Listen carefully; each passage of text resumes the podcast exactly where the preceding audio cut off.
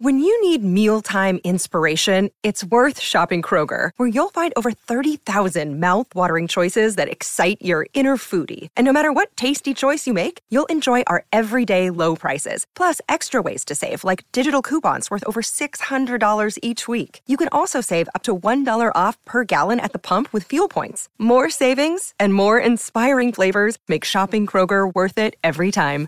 Kroger, fresh for everyone. Fuel restrictions apply. You're listening to the Impact Theory Podcast, your source of empowering ideas and actionable techniques from the world's highest achievers. Join host Tom Bilyeu, serial entrepreneur and co founder of the billion dollar brand Quest Nutrition, on a journey to unlock your potential and realize your vision of success. Welcome to Impact Theory. Hey everybody, welcome to another episode of After Impact. Thank you guys so much for joining us today. We are going to be talking about none other than Crystal Dilworth. That is Very right. excited to do this Crystal bad boy. Dilworth. Yeah, this is, buddy. the, this is a change up in the intro. Yes, and by the way, she um, she mentions comic books or stories. She mentions storytelling, Stories, I should yes. say, which put comic books on my mind because right now I'm researching Darryl DMC McDaniels for the main episode of Impact Theory. I'm super excited about that. And anybody that shares my passion for that kind of narrative, TV shows, movies, all that good stuff, do check out our new channel, which is Impact Theory Studios, which you can find on YouTube dive right in, but only go there and follow that if you're interested in filmmaking, storytelling through the lens of mindset. It's not like our typical content. Yeah. It's definitely a lot of changes, a lot of new sort of content we're putting out, different strategy. And I should mention that After Impact, for at least right now, is um, exclusively on the podcast. Yes. We're no longer doing this on YouTube or Facebook. So it's just for you, podcast listeners. What's just up, for you. podcast? What's up? Um, so yeah, today we are talking about Crystal Dilworth. Uh, this is the episode where we unpack the impact of her episode of Impact Theory. As you know, you've listened to this before on the podcast. Let's just ju- let's dive right in. Let's do it. All right, Water's um, warm. The water is warm. Let's. Um, I, I want to talk about one thing that really struck me in the beginning of the episode was how she said, you know, I just I didn't know that there was any other way than discipline. That a lot of my accomplishments early on, um, I succeeded because I didn't know that there was any other option, and that really struck me um, as something profound. And I wanted to ask your, you about that. And then I have a, so I'll let you dive in, but then I have a question too about, do you think limitations are conditioned into us at an early age? Whoa. So, yes, definitively. Uh, I am horrified by how important the early years are for people. Um, I'll explain why I'm horrified by that in a second. And then Crystal talked about that just from a brain structure standpoint, a brain development standpoint. And man, you have to ask, like, how advantageous is it for us that we are like this gigantic sponge when we're young, and that while i I've always thought about the delay of higher level cognition being wildly problematic, and I always say youth is the enemy of us all, and uh, that's really how it felt for me going through it. But it's it is so interesting to think that there's actually an upside to the fact that our brains don't develop, and she put her finger on it, which is you you really are um, not stopping ideas from coming into your mind the way that we do as adults. You don't have um, guards up against it, and so storytelling is even more powerful for kids. And I think that it's it remains the most powerful thing for adults. But I think that as a kid, like I have to admit, man, the stories we talk about this in the episode, the stories from my youth like have a place in my identity, my consciousness, my emotional center in a mm-hmm. way that movies that I've encountered as an adult don't. And I find that it gets worse with like every passing day. Like for something to really become like a part of who I am, either, and this, I was going to say either, you know, storytelling is getting worse or I'm just getting hardened to it. And I don't think it's getting worse. And I think some of the stuff that's happening on TV in particular is magical. But like Game of Thrones, which I love, doesn't own me the way that Star Wars did hmm. or does, continues to, right? So that's really fascinating. Now, the reason I think that it's horrifying, that I'm absolutely terrified by how much people's early years impact them. You don't need a license to be a parent. Not everybody has thought through um, the most effective way to parent. And I think there's a huge amount of the butterfly effect um, to raising kids where you might do, let, let's say you have two kids and your parenting, your natural parenting style is perfect for one of them and an absolute atrocity for the other. And what do you do? Like, what do you do? And these are these are like reason number 472 why I don't have kids. It's like Yeah. that that literally terrifies me because I I am the way that I am. I view the world the way that I view the world. And the thought that like I would have to set like maybe that works for one kid and not the other, or maybe it works for none. And so I found myself, you know, I've in this imagined world, I find myself paralyzed like a Parallel like universe. in a parallel universe, Right. as Dr. Dilworth talked about. Yes. Um, what would I do? And so I think so many kids, so many adults are victims of the mentality that was implanted in them as children. And I think that um, that that's probably one of the most common themes that I see, like when we do um, the the AMA series where people are, you know, something really bad happened to them, Yeah. and like, how do I get past that? How do I let that go? Um, and so, oh wow, that is just really, really scary. So for all the good things that can be implanted, um, I think that a lot of people get off to a rough start. So how do you how do you overcome that? I guess is is the Well, so I know this is something you wanted to talk about later, uh, but this is the real answer. So pachinko, I think, Yeah. is is the perfect example. It's it is certainly how I've combated it. So if you've never seen one of those machines, um, or if you've seen the Price is Right, the Price is Right. It's plink. It's called Plinko there, but the I've never seen that. yeah, but the And game somebody- is called Pachinko, but the Price is Right has its own term for it. Interesting. Okay. All right. So that's like the Baco in you coming out right now. Oh yeah, I love Price is Right. Come on now, still love it. So yeah, I, uh, I I find that like imagery of the ball, or I don't know if it's a ball or It's like a whatever. disc, Okay, it on yeah. prices right. So like it it's hitting all of these things which change the trajectory of that item. So if you think of that item as a belief, uh, thought, whatever that is going through your mind, I've put all of these things into place, these mechanisms, habits, routines, belief system, all things that that idea has to encounter so that even if it's really negative when it first drops into the machine, by the time that it gets to the outcome, it's bounced into so much of my ideology that it, it is going to end up positive. There's going to be something that I'm going to take away from that. So even if it's something horrific, the meteorite example that I use all the time, uh, getting hit by a drunk driver, like if I'm still alive, on the other side of that, there's going to be a positive. I just I force every idea to come out usable. Yeah. So, and I think that's the only way to combat it. So if you had a rough childhood and you just have all these negative beliefs, things aren't aren't helping you, you you just need two things. Just two.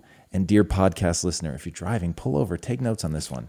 Number one, you need to believe that humans are the ultimate adaptation machine. Like you just have to believe that we can change. Once you believe that you can change, then it's like, now I just need to know in number two, what direction I want to change. And you bring those two things together. You decide. So if you've got all this negative, hurtful, painful baggage, one, humans can adapt and change. Two, I, I get to pick the direction that I want to go in.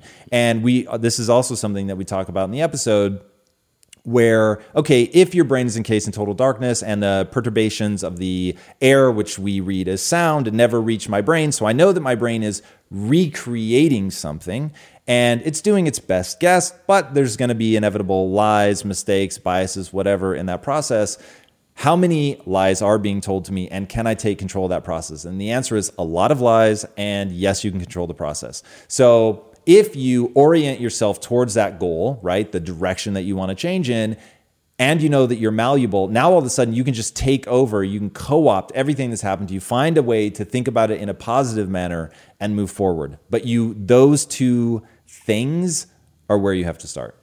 Yeah, I loved uh, what you mentioned in the episode, which is I think you said constructing an advantageous reality, which I think is super powerful. I want to ask when when we go back to this pachinko analogy, um, when you encounter a negative situation at the top of that game, and you're just dropping the coin in to use your belief system to mold it into something positive, can you also take things away from, let's say the uh, the ne- the negative aspects of that idea? Like, are there things you can learn from that in the process of the the pachinko kind of ball going through your belief system? A yes. Um, you, it sounded like you started to ask a slightly different question, which is: Is there power in the negative as well, or am I? Yeah, it's. I guess it's.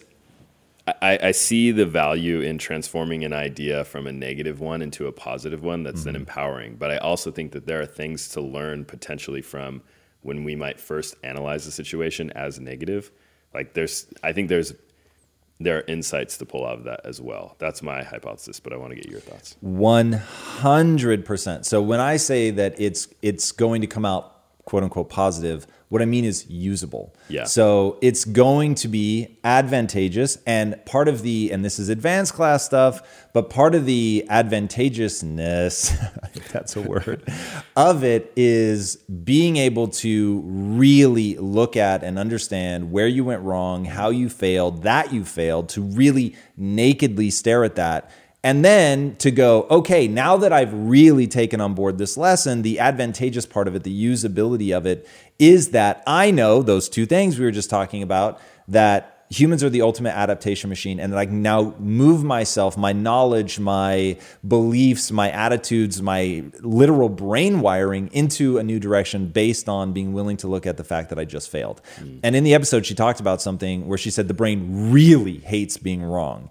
And I wish we'd gone deeper on that mm-hmm. because, dude, this this is i think the most fundamental thing and this is my obsession with self-esteem and what you build your pride around. Like it really fucking matters. And once you understand that your brain is messing with you it does not want to be wrong by default which means that's why everybody's building their self-esteem around being right being smart being good talented all of that by default. And it's it is way disadvantageous. And so you've got to switch that over to recognizing just like you're saying that there's power in the negative. There's power in the failure. There's power in the loss, but you have to be willing to look at it. You have to be able to take it on board. Yeah, I love that. Um, slightly uh, change in direction here. Um, I really liked Crystal's uh, metaphor of the mountain uh, that you're, you know, you asked the question of she's trying to wean herself off of type A personality traits. And you asked why. And she said, you know, I think a lot of people are climbing a mountain and they're not understanding why they're climbing that mountain. So I just wanted to have you kind of break down that metaphor again and then also ask, um, what does that mean, that metaphor mean with regards to success and happiness? And does it relate to your life experience in any way? So, first, the analogy as she used it is if you see a mountain and you want to climb it, that's amazing. And the mountain for her is type A personality success traits because she said in an interview that I had heard that type A personalities may be exactly the roadmap to success, but I don't know that they're necessarily the roadmap to happiness. Yeah. Now, the fascinating thing is later I um, asked her, like, do you think if you had kids, is happiness the highest value? And she said, absolutely not. So Yeah. that, like, I was, whoa, like, really surprised. Um, but she was using that example to say in that moment yes that assuming that you want happiness as a part of your life that having the type a personality trying to climb the mountain if that's not really your thing may not be very effective. And so she contrasts the mountain with the ocean. And she says look you may be looking at everybody everybody in society may be telling you that climbing of the mountain is the only thing that's really valuable success Right. that you need to succeed at some high level but if the sea is what's calling to you and you want to go swim, you might as well, as she said, run the experiment where you go, try it, swim, and see do I actually prefer this to climbing the mountain? And that's really, really interesting. And even even in my life, dude, like that really is something I think about a lot. Mm. And I'm constantly gut checking myself against like, would I rather be climbing the mountain, which is really hard, takes a lot of time and attention, is a massive amount of risk.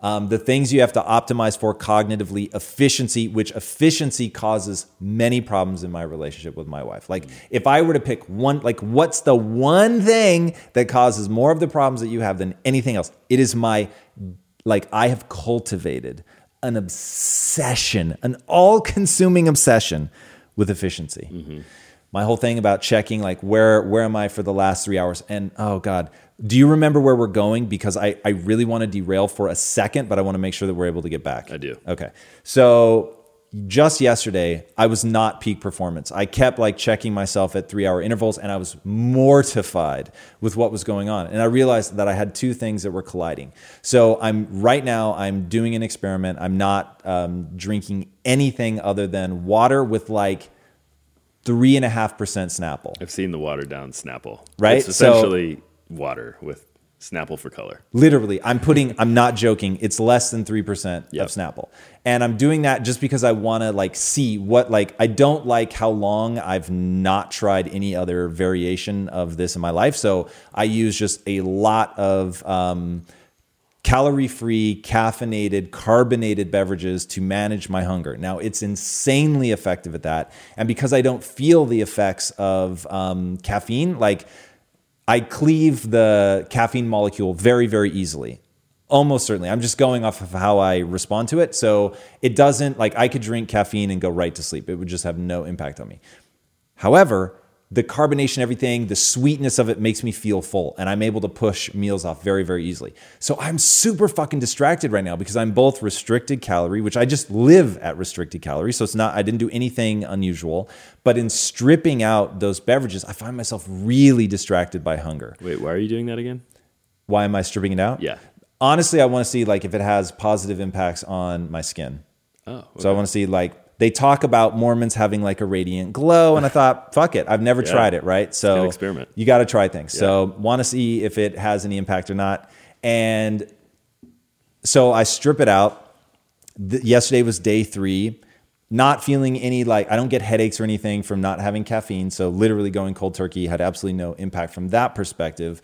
But I'm really fucking hungry, and so like that obsession with efficiency, I had this collision of values. I set a goal, I was going to go a week without it, but now it's fucking with my ability to perform mm. in in the thing that I care about. So bringing it all back around because I actually remember. So the the type A, like the type A thing is is kicking in now from both directions, right? Where I want to succeed at the business and I want to hold true to what I said I was going to do, like come hell or high water, and it's like causing this schizophrenic like thing with my values. So I'm constantly like checking myself against that. Like, do I then just up my calories and say fuck it?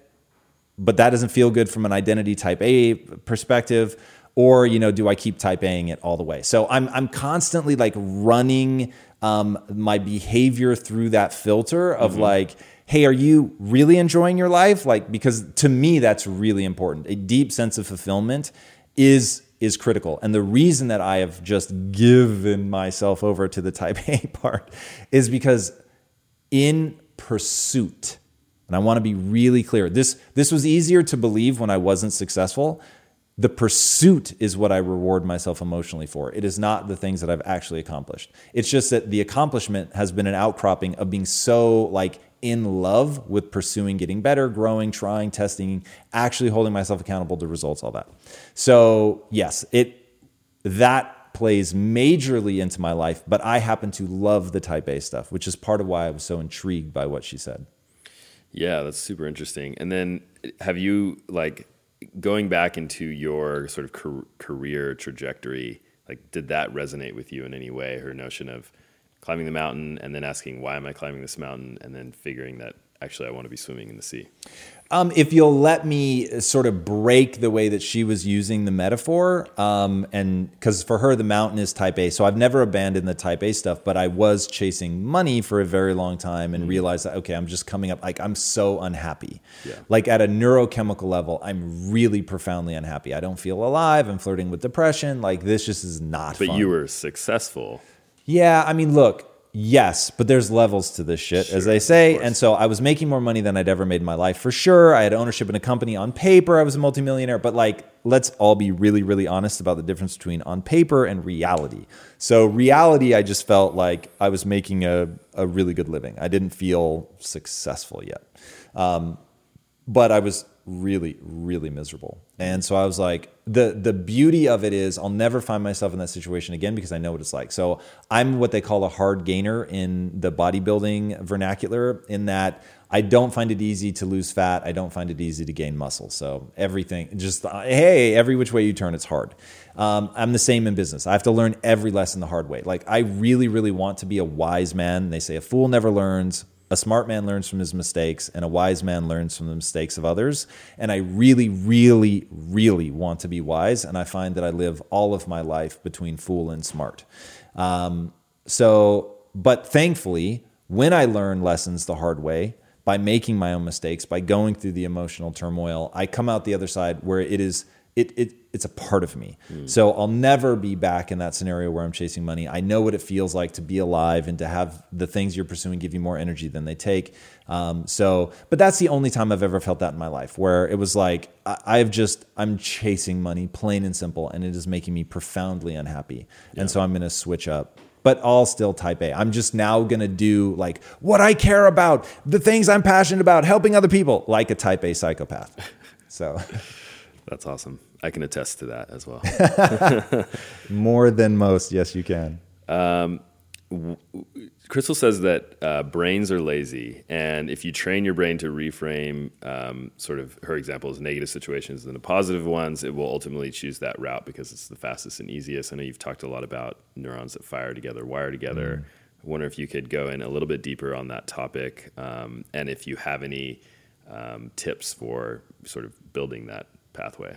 Yeah, uh, well, so the definitively, I have tips, and the way that this um, all works is you just repetition, repetition, repetition, repetition. So in the beginning, you're combating that notion of the brain is lazy, and not even the notion, like feeling. Everything about it feels weird and awkward when you're first trying to introduce a new behavior, a new mm. piece of identity, like whatever it is you're trying to do. It feels totally fake, and that's why people say "fake it till you make it," um, which is like this really controversial thing. So I want to use like different words because I really want people to hear it, but it's like just like if you want to get great at a sport, at first you're going to suck. Like that's just the truth. And so you have to show up every day and do it and be committed to getting good. So if we could all just embrace that that's what people mean when they say fake it till you make it. You have to put yourself in a situation, you have to give yourself the best odds of success, which are to go through the actions with as much grace and poise as humanly possible. Like you don't walk onto a basketball court if that's what you're trying to get good at and go, oh, I'm really clumsy, and then exacerbate that in your every attempt and just be like, fuck it, I'm clumsy. And so you. Yeah you know, enhance that. You've got to go in and say, okay, people that are good at this, there's a level of grace, and you try to build that grace into your movements right from the beginning and focusing on that. So that I think is what people mean when they say fake it till you make it. Certainly what I mean. And so you're going to go through this repetition until the neurons really are wiring together. Now, what do we mean by wire together? So you're sending electrochemical signals between the synapses, and you can actually make it so that, that those um, travel faster. And the way that we do that is a process called myelination, where you're actually wrapping fatty tissue around those connection points so that you're insulating it so that the certainly electricity can travel faster. And we're now outside of what I actually understand. I don't know if it helps the chemical part as well. Um, I'll say yes, but I don't actually know that. But the end result is it becomes really, really easy to do certain things. So you can even think about your own little um, ticks that people have, right? That you probably brush your teeth with the same hand. You probably brush them in the same way. That you get ready in the morning in the same order. Like there's just deadly efficiency to all of that, that whole process. The way that you move. I dry myself off after the shower in the same pattern. So it's like it, we just our brain is always trying to optimize, as Dr. Dilworth said, to so it can get back into what she called lazy, which is often referred to as the um, default neuronal network. Mm. So you're getting into just like that that default network where that's how you can drive to work and then be like, whoa, I've just been driving for the last 45 minutes. So your brain slips into doing the things that it's always doing. So th- that's the mechanism behind it. Now, the actual things you want to be doing one, it's going to be identity. So, identity drives behavior. So, if you actually want to create a new habit loop or something like that, you're going to need to start by saying, I'm the type of person that, whatever it is. So, if, like by nature, I'm super, super lazy. So, I've got to say, I'm the type of person that, despite being lazy, always overcomes that to do things moving towards my goals, right? I'm the type of person that doesn't believe that which moves me towards my goals. I'm the type of person that, like, I've got Jesus. 150 of these things, right? Yeah. My protocols, which I still owe you. Yes. And so the the protocols are the things you're going to be building in. So um, one of those protocols is for me overcoming laziness, which I think is um, given what she said probably a big struggle for a lot of people. Um, yeah, rather than get into like all of the different ones that I have, it's like what's your goal and what protocols are going to be necessary to get you there like you're going to end up having to identify those if you want like the 25 simplest. They're not written in protocol format but they're written in belief format. So the belief system so if you go to impacttheory.com right now you can download my belief system. Uh, and it's those 25 things are the first 25 you're going to want to adopt and put into your mind as beliefs to make sure that you're running your whatever idea, whatever situation through those.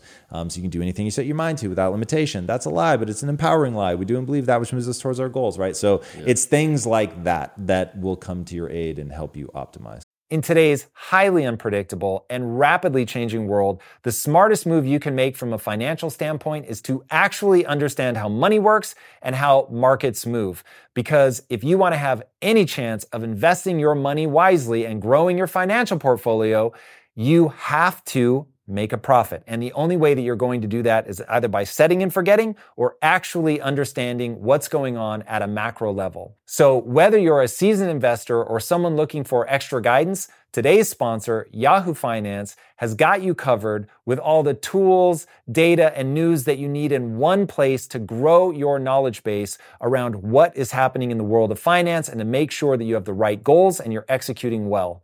Yahoo Finance makes it easy to consolidate your accounts so you can effectively and efficiently manage your entire portfolio. Personally, I love how straightforward their platform is to use. It is very simple to get the information that I need, and Impact Theory's own chief financial officer is exactly the same, spending time helping me frame exactly what is going on from a global perspective so that I'm making the smartest decisions that I can. I definitely recommend that you check out Yahoo Finance for comprehensive financial news and analysis. Visit the incredible brand that so many great investors use at yahoofinance.com. It's the number one financial destination. yahoofinance.com. Once again, guys, head there now, yahoofinance.com. If getting your hands dirty and taking good care of your car or cars is a passion of yours, then eBay Motors is here for the ride. Because I'm sure you remember when you first saw the potential in that beauty. And then through some elbow grease, fresh installs, and a whole lot of love, you transformed 100,000 miles and a body full of rust into a drive that's all your own. With over 122 million parts for your number one ride or die, you can make sure your ride stays running smoothly with eBay Motors. Brake kits, LED headlights, exhaust kits, turbochargers, bumpers, whatever your baby needs, eBay Motors has it. And with eBay guaranteed fit, it's guaranteed to fit your ride the first time, every time, or your money back. Plus, at these prices, you're burning rubber, not cash. Keep your ride or die alive at ebaymotors.com. Eligible items only, exclusions apply. Nice. I want to talk about um, Crystal and her the way that she thinks about emotions today. So this is later in the episode. Um, she said it early on, early on in her career, she wanted to understand all the neurochemistry, all the neuroscience um, around. Like she really wanted to intellectualize and rationalize things, so that she could really understand how the mind works. And then she said, "Now I've started to really try to listen to my emotions and use those as the way to guide my decisions." Mm. Wanted to get your reaction to that, just because you've talked a lot about emotions and how you can't necessarily trust them or act on them. And of course, you've studied the brain a lot, and you've I think you mentioned in the episode like you want to think about what are the actual mechanism, mechanisms behind it so that you can then make decisions. So just wanted you to dive into that a little bit. Yeah. Oh man, this is so fascinating. So A, I am so, so grateful to every guest that comes on the show. I love it when ideas aren't the same as mine so yeah. that I can learn and expand my way of thinking. Having said that, I think that for negative emotions, that's really terrible advice. Mm. And I get it. Like from love, love is amazing. Yeah. Love is a fun ride. Like going on that ride and being swept away, it still happens to me routinely where I'll just look at my wife and just this swell of fucking emotion and and I just ride it, man. Yeah. So like super, super fun for sure, for sure. However, I think everything needs to be run through is this useful or not? And the example that I gave in the episode, I think is is really spot on. When I fell in love with my wife, and it was this just overwhelming cascade of emotion, unlike anything I'd ever experienced in my life. And the example that I give in the episode is what my mom said to me about love, which is you'll know you're in love when you're convinced that no two people have ever felt this way before. Love that. Such a good description. That's great. And that is exactly how I felt when I fell in love with my wife. I was like, the world would cease. Like nobody would do anything. You wouldn't even eat if people felt the way that I feel about my wife right now. I mean, or the girlfriend at the time. So I was like, yep, this this is it. And so that was a lot of fun to go on a ride with. However, I knew that if I don't recognize that this is a transient moment in the neurochemistry of love, that this fades away, then I'm going to fall prey like every other drug addict who chases love is their drug, where they get into a relationship, the neurochemistry, which lasts, I mean, God, if you're lucky, two to four months, like that sort of hyper intense drug like reaction and then it changes into something else and you get spikes and you know the deep bonding and trust and all of that begins to take over but it's very very different from a neurochemical standpoint. It is not the high highs. It's like that it's fulfillment versus a bowl of ice cream. Mm-hmm. so it it's very different and i think that there are people that just get in a loop of they think something's wrong with the relationship when they don't feel that drug like effect anymore but the fact is you will never feel like that in any sustained fashion. That's just not how the brain works works. So like even outright terror only lasts for so long, and then people just fucking resign themselves to well, I guess this is going to happen, right? Mm-hmm. So um, that that's just the nature of the brain. So, because I had read so much about the brain, because I understood love as a neurochemical response, I said to my wife while we were girlfriend at the time, while we were like in this crazy high, I was like, this is going to wear off. And because we know that this is going to wear off and this is going to change into something else, let's be prepared for it now and let's really appreciate what we have now, but then look forward to and appreciate the next phase, which is going to be more about long term bonding. It's going to be about trust. It's going to be about companionship so that we can see the beauty in that stuff as well, which because we were prepared for that, that's exactly what we saw. Mm. And so you end up spending the vast majority of your relationship if you're lucky. So if we got four months, let's say we got six, let's say we got a year of just insane drug like chemical, which isn't true. And I don't think anybody does. But even if you extend that out, we've been together 17 years. So it's like 16 years have been in the the pair bonding, the oxytocin, the um, serotonin, the long term connection and sense of well being, trust, and all of that. So, anticipating it because I understood the brain, because I spent so much time reading about it and the neurochemistry and all of that, we it's it has only gotten better. And my focus just shifted to what does it mean to share experience? What does it mean to share a life? How do you share a life? Like how do you optimize for getting a deep sense of well being from being connected and trusting and supporting each other. And it was from all of that that I started conceptualizing the most important thing in a relationship is feeling better about yourself when you're around that person, that you should make them feel better about themselves when they're around you than when they're not, to be supportive, to always think long term. Like those are the things that have fed into the success of our relationship. So I get the temptation to just ride the emotion. And I think it's easier for people to understand when it's negative emotion. Yeah, it's not going to bring you a lot of benefit. Yeah. Um, so, really, one, going back to what you said at the very beginning, where yes, I do the Pachenko thing where I force it to become useful, mm-hmm. but also really looking at the negative. So, if I'm hit by a negative emotion, it's not like I pretend I'm not feeling it. I just try to process it into something usable as rapidly as possible. Yeah. So, negative and positive emotions, you first kind of run them through this protocol? You would say, is it useful? What should I do with it? Is that fair? Yeah, it, that's fair to say now. In the beginning, it was I experienced the emotion first, and then I really thought about, like, whoa, what is this? Why am I feeling this way, good or bad? Uh, and I was probably a lot slower to, actually, I was really slow to respond to either. And I've talked about this a lot. Um, I, it's very it takes a very long time for me to get angry. But once I get angry, I used to, I would stay angry for hours and hours mm-hmm. and hours. And I remember thinking, God, this is such a waste of time. And so now, going back to my obsession with efficiency, so now it's like I try to metabolize that emotion as fast as humanly possible. So I suppose the the honest answer is even now I still experience the emotion first, but I don't have to do the work of like, what is this? Why am I feeling this way? Mm. It's like it immediately goes into a habit loop. So the negative emotion, the positive emotion, whatever it is, triggers a habit loop to either make use of the positive emotion, which I'll give you an, a real example. So if I get hit with, whoa, my wife is beautiful, that hits the habit loop or triggers the habit loop of externalize your feelings.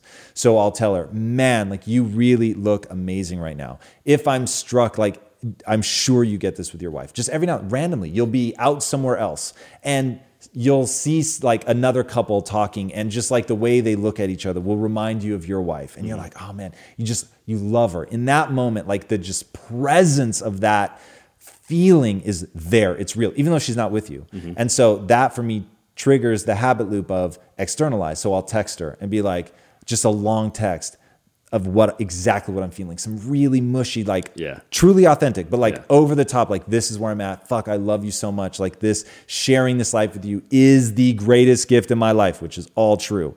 And so even though those are positive emotions, they still trigger a habit loop. Yeah. And my question after that was going to be for positive emotions, do you action on them immediately? Which you just answered. And I'd love to hear I loved to hear your response because I think for a long time I struggled with and this might have been an efficiency thing or a lazy thing of you hit you have that moment and it's always fleeting when you see the couple and then you think of the person you love and then you don't do anything. You know oh, i'll tell them later. And you don't do anything. And then it passes. And so i've really tried the past few years to like just text somebody immediately or, or just externalize it like you said. And it feels so much better because it feels like there's resolution to the thought you know yeah, dude, that's super, super smart. And then on top of the feeling of resolution, there's something to the words you write when you're really feeling it.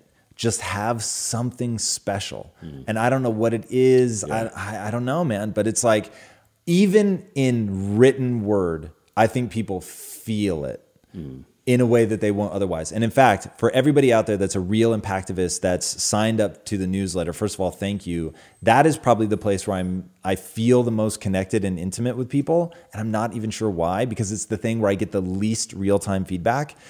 But every time I write a newsletter, I won't write it until I feel something, which is why I never know what I'm going to write about yeah. because it's like I've got to feel it. And so, like yesterday, you hit me up and I was so proud of myself. I'd finished the article for Success Magazine. I was like, fuck yeah, man, I am ahead. This is amazing. And because I finished it on time, you were like, don't forget the newsletter. And I was like, God damn it. And I'm like, more to do. But then I was like, I want to psych, like I want to find something. So I was like going through um, the the chapters for the book, and I'm going through, I'm going through, and like one really hit me emotionally right at that moment, which is exactly why I was doing it. I was like, I want to go through until yeah. I find one that just like it's what I need right at that moment. It's what I'm thinking about, whatever. And I hit it, and I was like, fuck yeah. And I started to write, and then I was listening to a song, and the song had a lyric and the lyric like just took over everything. And so i scrapped it and i just went like from the lyric. And i was like this is why i love the newsletter. Because it i end up like really capturing some emotion like really strong emotion and then talking to the community in that state like right then and there. Which means by the way the newsletters forgive me if the writing in and of itself is bad but i just i it is a total like real time one pass raw motion like boom here it is and so, yeah, capturing it in that moment, which by the way, if you haven't signed up for the newsletter, go to the website. Please do. Uh, sign up for that bad boy because it it it's once a week. I get let an emotion get their hooks in me, and then I just fucking write. Yeah, it's very intimate. How's that feel? So I encourage you to go check it out. All right, last question. Um, I really liked when Crystal said there's a lot we've already accomplished that we don't look at as an accomplishment. And it reminded me of David Goggins and his cookie jar. Um, That's interesting. So build your cookie jar. Make sure you have those things that you're proud of that you can draw on when you need to. Um, what can people do, do to better reflect on their accomplishments? Dude, I love your contributions to the show. I cannot thank you enough because that is not at all how I took that oh, moment, oh, really? which is really, really interesting. interesting. So I'm gonna I'll, I'll, answer the question that you asked though. Um, I I think it's it is important and dangerous all at the same time. If you want to climb the mountain, okay? Yeah. If you don't want to climb the mountain, then it's just important. So it's going to build your sense of identity, and that is critical. And to look at your accomplishments and really be proud of them is important to build yourself up, to have that confidence. You're going to need that. And I think people need self esteem. And I think that pride is actually important. And the fact that people um, shit on it to me is crazy. What you build your pride around, now that is, it can be gross can be icky, it can be disgusting. And that I get when somebody builds their self esteem around being better than other people, being smart, being naturally gifted. Like, yes, you're going to seem like an asshole. But everybody needs to feel good about themselves. Plain and simple, period. Just got to be. And that's a huge, huge driver of human behavior. Huge. Like, if you don't feel good about yourself, your people start doing crazy shit to feel good about themselves. Mm. So recognizing, okay, I'm going to go to some pretty crazy lengths to feel good about myself. So what then I choose to feel good about is very, very important. Feel good about things that build you up, build other people up, open you up to be more receptive to feedback, open you up to results, to actually getting better. But assuming that you do that and you're building your self esteem around something that's beautiful, then really spending time in your accomplishments is, is important. Now, the reason that I think it's dangerous is because I think people stop at the most minor of accomplishments and then that's it. They never go any farther. Now, again, this is for mountain climbers. I'm not talking about the people that just want to chill. But if you want to mountain climb, if you agree with me that the meaning of life for an animal whose soul, like wiring, is to adapt and grow, then you should be pushing yourself every day. Why? Because the level of fulfillment you will get for doing that is unparalleled by anything. So, the pursuit, remember, for me, it's about the pursuit. It is not about the getting, it is not about achieving success. It's about setting a goal, going after your goal, really being sincere about it, holding yourself accountable to metrics, making sure that you're actually moving towards it. But man, when you do that, there's just something in us that makes that the most profoundly fulfilling experience, especially because I make the assumption that the goal that you're pursuing, the skills that you're acquiring, not only serve yourself, but they serve others as well. So that, like, when that's in the mix and you're doing something rad for yourself and you're making your life better, but you're also helping other people, ah, it's fucking incredible. So, um, on that note, what what can people do to better so I guess my question is, do you think people should be trying to reflect on their accomplishments? How can you tell when it's a minor accomplishment versus a major accomplishment that you should hold on to? So here's what I do. I the dopamine system, it's important to realize, the dopamine system, which is the most terrifying and beautiful system that we have, is so uh, to to give a real example, if you take a rat and implant an electrode in their midbrain that allows them through a button to um, secrete dopamine, which is like what lights up when you do cocaine and what um, Christmas Eve is all about, because you know Christmas morning is coming. Dopamine isn't about having it's it's it is an anticipatory molecule that we find intensely pleasurable, but it's about anticipation. It's not about having. So once you understand that the most potent chemical reward you're going to get is about anticipation, that that explains a lot about human beings. So the reason that I don't spend a lot of time thinking about the things I've already gotten is because I I get so much pleasure pleasure out of what I'm chasing. Mm. So by the time I get it, it's like that's cool. Like when we hit 100,000 on Facebook, right? It was cool, but it was like I'd already moved on to the next thing I'm anticipating because it's more enjoyable. Right. So I'm not doing it to like whip myself and, oh my God, I hate this. And that's the fun. Like that's right. the thing that wakes me up with excitement is I'm anticipating something that I'm working my ass off for. And I've so built into my nervous system that hard work equals awesome results that hard work for me is fun. I pride myself on the willingness to work hard. And then it's just had so many real world corollaries in terms of making things better, being able to do cooler shit, um, having access to different people, having access to different experiences. Like hard work has led to that. And then I just build my self esteem around a willingness to work that hard. So because I understand dopamine and it's all about the anticipation rather than the having, I'm not so like focused on the cookie jar but in a Goggins way, the cookie jar is in a moment of crisis. Do you mm-hmm. have something to pull on? There, I think it's important. So, in that instance, really having a cookie jar just overflowing of amazing shit that you've done, that that's very important because it's going to rescue you in down moments. That's awesome. That's it for today for After Impact. All right, guys, thank you so much for joining us. This has been a lot of fun. I love doing these. Um, definitely, after you've listened to this episode, since now it's ex- exclusive on the podcast, hit me up write me on IG, shout out on Facebook, Twitter, whatever. Let me know what you thought. Let me know what you want to see more of, what you want to see less of, or hear less of.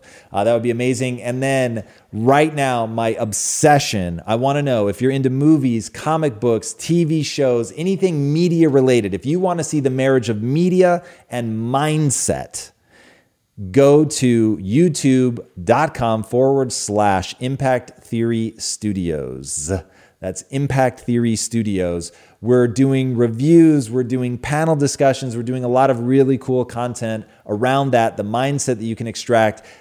Media changed my life. We need a better word for this. I want to call it movies and mindset, but the truth is that we review a whole bunch of other stuff. It's not just movies, but you get the idea. So, what we're calling real, R E E L impact, real impact. Check it out. That's our panel show. Uh, just Media changed my life. Movies shaped me. We were talking about this at the beginning of this episode. So go check it out, but only if you're into that stuff because it's very different than the content that you're hearing right now. So, guys, thank you so much for being a part of this community. If you haven't already, be sure to subscribe. And until next time, my friends, be legendary. Take care.